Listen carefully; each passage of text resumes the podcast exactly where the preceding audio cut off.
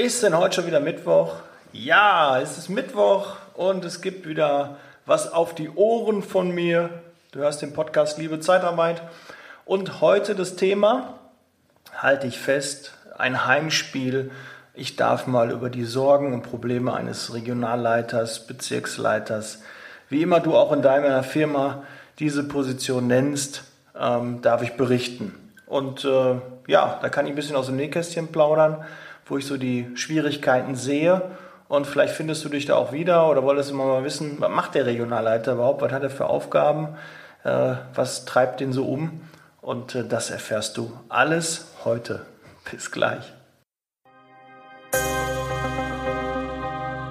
Liebe Zeitarbeit, der Podcast mit Daniel Müller.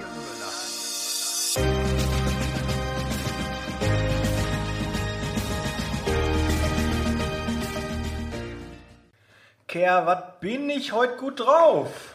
Ja, ich versuche euch ein bisschen anzustecken von meiner guten Laune, weil heute mal ein Thema, Heimspiel für mich, Regionalleiter, Probleme, wie gehe ich damit um, was sind die Learnings? Und äh, ja, der eine oder andere sagt auch in dem Bereich Bereichsleiter, das kann natürlich sein, ob du für zwei, drei Standorte zuständig bist oder halt hoch bis 10, 20, 30 je nachdem wie groß die Zeitarbeitsfirma ist, für die du vielleicht tätig bist oder in der du arbeitest. Und ähm, jetzt gibt es halt mal einen Einblick, was so ein ja, in der Position ein bisschen umtreibt, was schwierig ist. Und ähm, ja, da starten wir direkt mal mit den Zahlen. Also du bist ja meist, es ist ja so, ein Regionalleiter war vorher mal Niederlassungsleiter oder ähm, kommt von einem anderen Unternehmen und äh, wird dann halt äh, da installiert, steigt auf oder ähm, wechselt halt irgendwann die Stelle. Das sind so die Punkte, ähm, wie ein Regionalleiter dazukommt. In meiner Firma war es so, es gab vorher keine Regionalleiter. Das heißt, ich bin vom Niederlassungsleiter in die Ebene Regionalleiter gekommen, die es vorher gar nicht im Unternehmen gab. Man berichtet in der Regel direkt an die Geschäftsleitung oder an den Vorstand vielleicht auch mal die Gesellschafter, je nachdem, vielleicht sind das auch in einer Person ähm, die Leute, die Führungskräfte. Ja, und du bist halt vorher für einen Standort zuständig gewesen, wenn du Niederlassungsleiter warst und dann als Regionalleiter auf einmal für verschiedene, mehrere Standorte. Das heißt natürlich auch, die Zahlen musst du generell im Blick haben. Und äh, ich bin ein Freund von Statistiken. Ich schnapp mir also jede BWA und gehe die durch, trage die nochmal in eine Excel-Tabelle ein, dass ich sehen kann, wie sind die Entwicklungen, wo geht es umsatzmäßig hin, wie ist, die, ist, der Produktivlohn, wie ist der Unproduktivlohn, ähm, was haben wir an Garantie gezahlt, wie sind die Roherträge. Ja, und ähm, das ist schon mal wichtig, um einen Überblick zu behalten, weil so ein Monat geht schnell rum und wenn die BWA da ist, ist ja auch eigentlich schon fast der neue Monat auch schon rum. Deshalb, wenn da Fehler sich einschleichen, wenn irgendwo genauer hingeguckt werden muss, musst du ganz schnell da auch reagieren, weil sonst ist dann auch schon wieder der übernächste Monat rum. Ja, das ist da ähm, halt, weil es einfach mehr Standorte sind, mehr BWAs, mehr Zahlen, etwas ja, umfangreicher. Aber da hilft dir ähm, eine Excel-Tabelle, wenn du das alles einträgst und mach dir Listen. Ähm, trag die Neukunden ein, trag äh, die Aufträge ein, die Einstellungen, wie viele Mitarbeiter wurden entlassen, wie viele Vorstellungsgespräche gab es, wie viele Bewerber sind in die Niederlassung halt gekommen, wie viele sind nicht in die Niederlassung gekommen. Ähm, guck einfach, dass du gewisse Kennzahlen hast, die du dann auch mit deinen ähm, Niederlassungsleitern dann kommunizierst. Da auch klare Empfehlung, triff dich regelmäßig mit den Niederlassungsleitern. Ja, Klar musst du die regelmäßig besuchen, aber mach auch auf dieser Ebene regelmäßig Meetings, dass sie sich austauschen. Am besten jedes Mal, wenn die BWA da ist. Wenn du das nicht schaffst, dann spätestens jede zweite BWA. Und da mach auch immer ein Protokoll, schreib also auf, was die Themen sind, schick das auch rum. Und wenn das nächste Meeting ist, dann geht dir das Protokoll vom Meeting davor durch.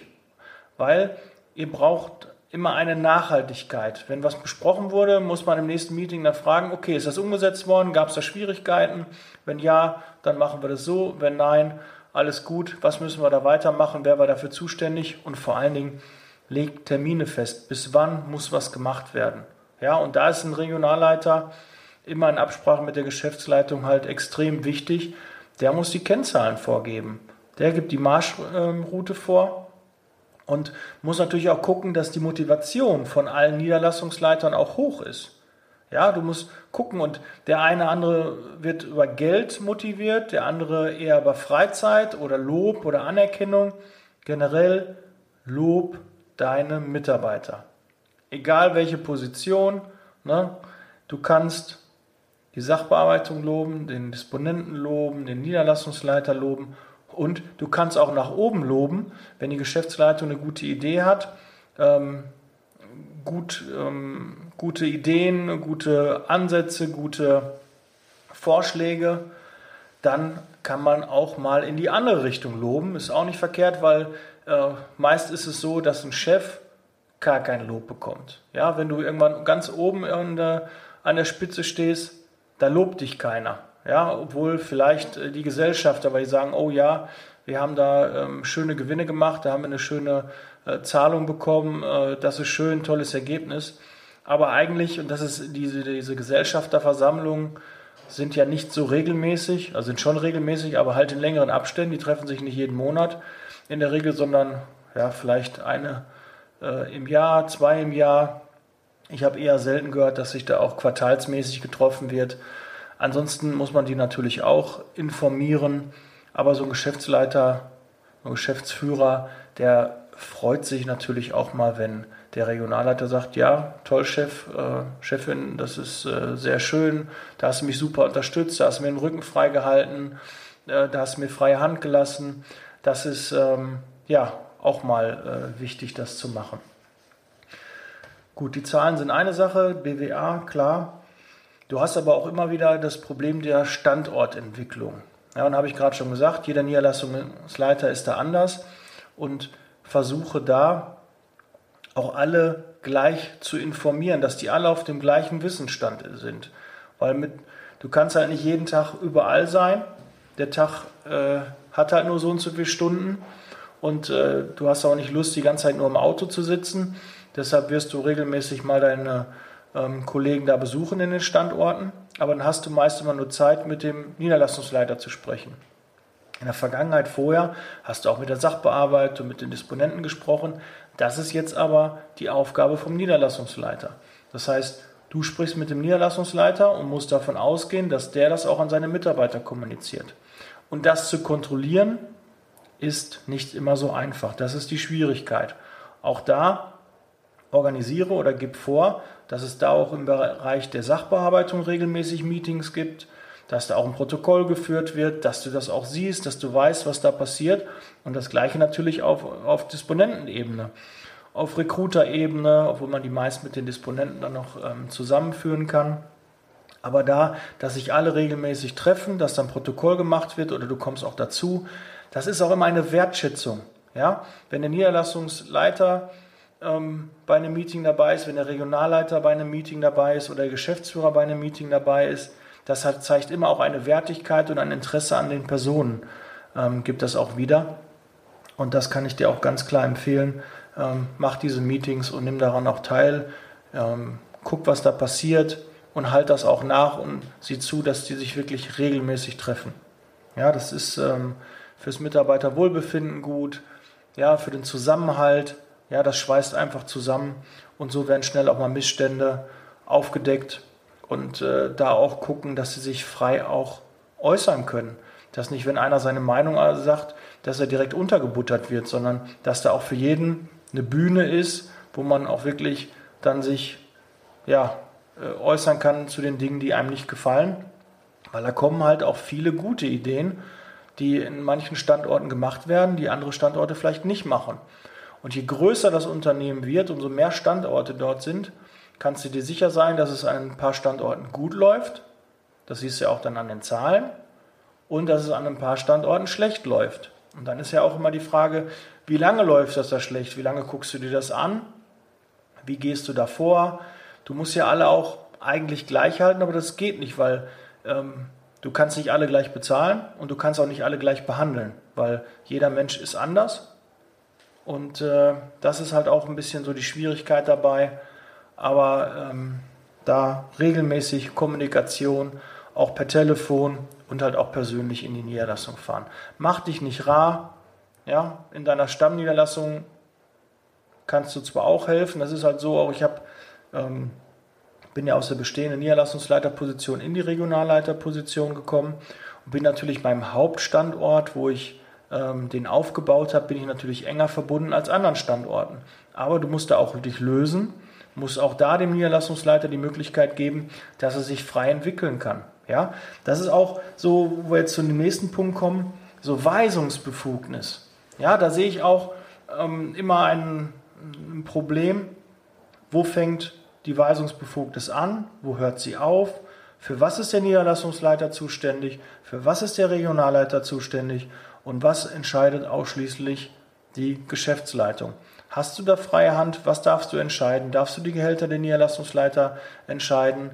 Ähm, will dein Chef ähm, da nochmal drüber gucken? Will der die Mitarbeiter auch kennenlernen, die du einstellst?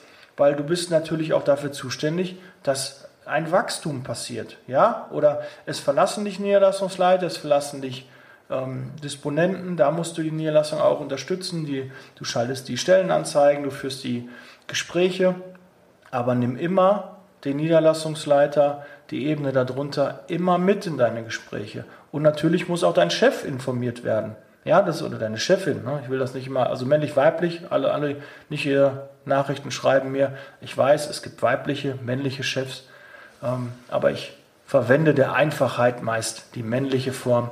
Ähm, ich will niemand zu nahe treten. Ja, aber das äh, macht es immer ein bisschen kompliziert, wenn ich. Oder ich kann MWD sagen, ne? Dann habe ich auch alles wie wir in den Stellenanzeigen ja machen müssen. Aber möchte dann hier nicht divers auch noch erwähnen. Ja, okay, lassen wir das jetzt mal. Ähm, ja, und da musst du halt genau abgrenzen, was darfst du, was darfst du nicht. Und du musst Regeln festlegen.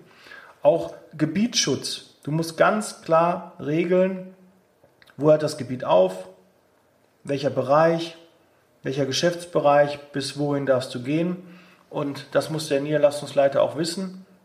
Und dann musst du das auch so knallhart eins zu eins umsetzen. Es gibt immer Graubereiche. Ja, wenn ein Regionalleiter Schwarz-Weiß-Denken hat, funktioniert das nicht. Es gibt immer auch Graubereiche und man muss oft auch fallbezogen entscheiden. Manchmal ist es einfach sinnvoller zu sagen, okay, der Standort wird den Kunden weiterhin betreuen und der lieber nicht. Der Bewerber geht dahin. Du musst das ein bisschen steuern. Was bringt es dir, wenn du einen Standort hast, der als Beispiel 120 Mitarbeiter hat und geht am Stock und weiß gar nicht, wie er das alles handeln soll? Und du hast einen anderen Standort, der mit 50 Mitarbeitern sich an die Füße spielt. Ja, da kann man dann eher ein bisschen steuern, dass da ein bisschen ein Aufbau ist, dass es von den, von den Kunden her besser passt, dass man da so ein bisschen auch sich gegenseitig unterstützt. Und da kann nur der Regionalleiter helfen, weil er den Überblick hat. Er sieht, was die anderen Standorte machen. Er sieht, welche Kunden die haben. Ein Niederlassungsleiter äh, prüdelt in seinem eigenen, in seiner eigenen Niederlassung. Der kommt nicht viel raus, der fährt zu seinen Kunden, der kennt sein Team, aber der weiß nicht, was an anderen Standorten ist. Und dafür ist der Regionalleiter da, dass er übergreifend große ähm, Termine auch wahrnimmt, wo vielleicht übergreifende Kunden da sind. Du hast einen Kunden, der an mehreren Standorten ist. Und diese Gespräche nimmt er halt wahr und repräsentiert das Unternehmen. Und guckt, wo macht es Sinn, weitere Standorte zu eröffnen. Und da gerade bei weiteren Standorten ist es immer schwierig, Personal zu finden. Ja, wir suchen immer Niederlassungsleiter, wir suchen immer Disponenten und wir suchen auch immer ähm, Sachbearbeiter, weil ab einer gewissen Größe hast du immer eine gewisse Fluktuation. Fluktak, also ne, eine gewisse Bewegung im Personal. Und das lässt sich auch nicht vermeiden. Ja, ab einer gewissen Größe ist das einfach so. Du kannst nicht alle zusammenhalten.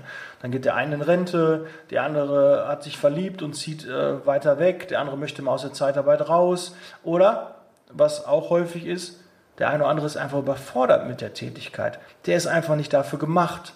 Ja, und man gibt ihm die, den Leuten die, Chance, die Zeit, sich zu entwickeln, zu zeigen, dass man es kann. Aber wenn es dann nicht funktioniert, dann muss man sich auch von Mitarbeitern trennen.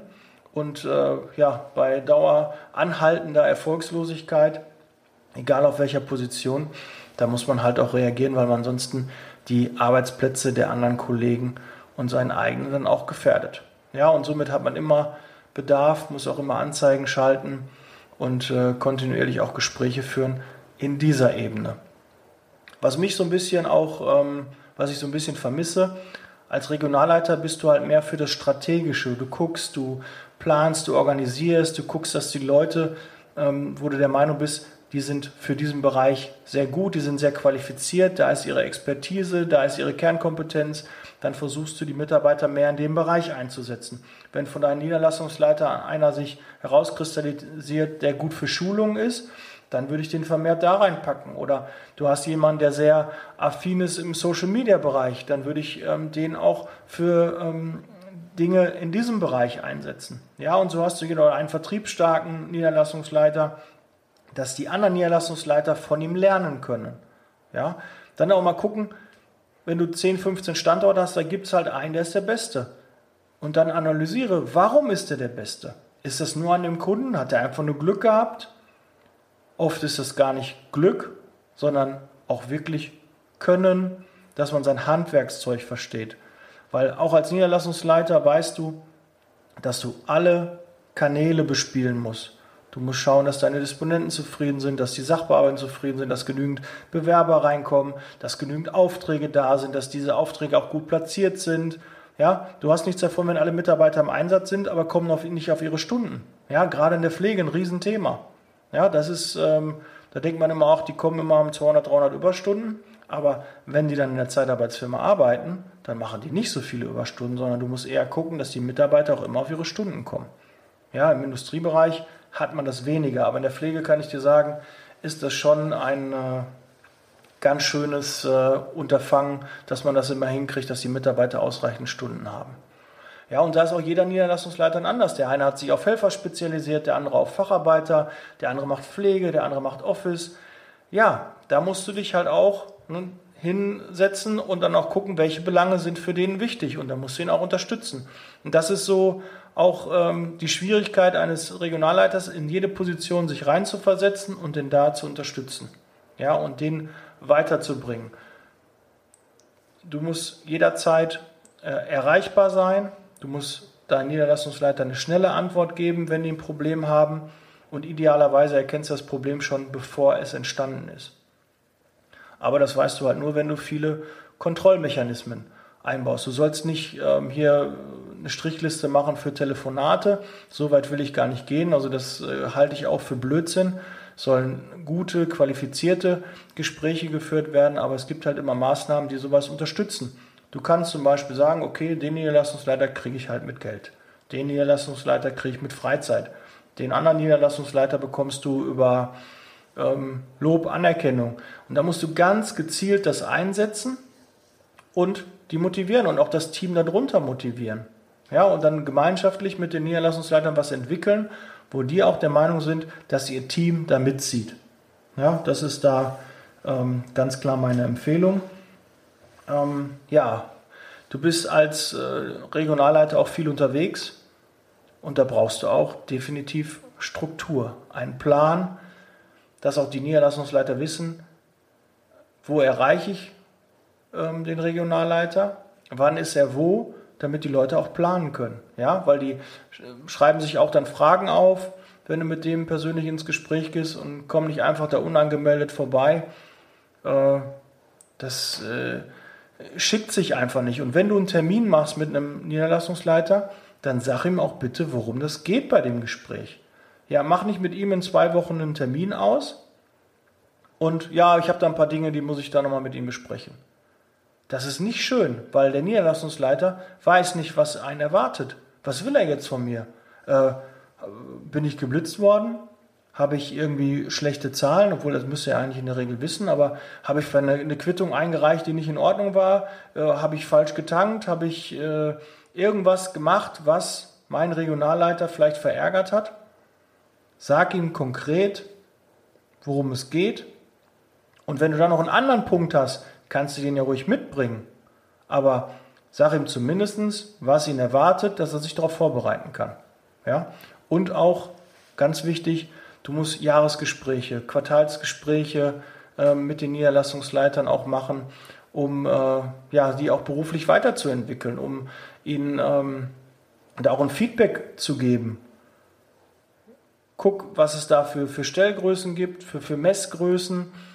Und äh, wenn er dann die, ähm, die Ziele erreicht hat, dass du ihn dann auch lobst und auch äh, honorierst und auch guckst, du kannst nicht alle gleich halten, aber es soll zumindest da nicht große Ausreißer geben. Weil wenn du deine Mitarbeiter schlecht bezahlst und du weißt es, du kennst es, du wirst regelmäßig von Headhuntern angerufen. Machen wir uns nichts vor, da kommen regelmäßig Anrufe rein und man hat genügend Jobangebote.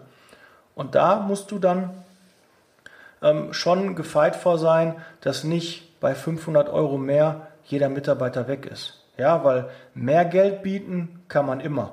Und dann gucken, ein halbes Jahr, aber ah, Probezeit klappt nicht, okay, dann raus. Ja, das bitte nicht. Also da schon gucken, zahl ein ordentliches Gehalt, dafür kannst du auch Leistung verlangen. Und wenn der Mitarbeiter nicht die Leistung bringt, dann versuche ihn auf ein höheres Level zu bringen. Und wenn das nicht funktioniert, dann musst du halt über Freisetzung auch nachdenken. Zur Mitarbeitergewinnung noch. Gute, fähige Mitarbeiter zu finden, ist schwierig.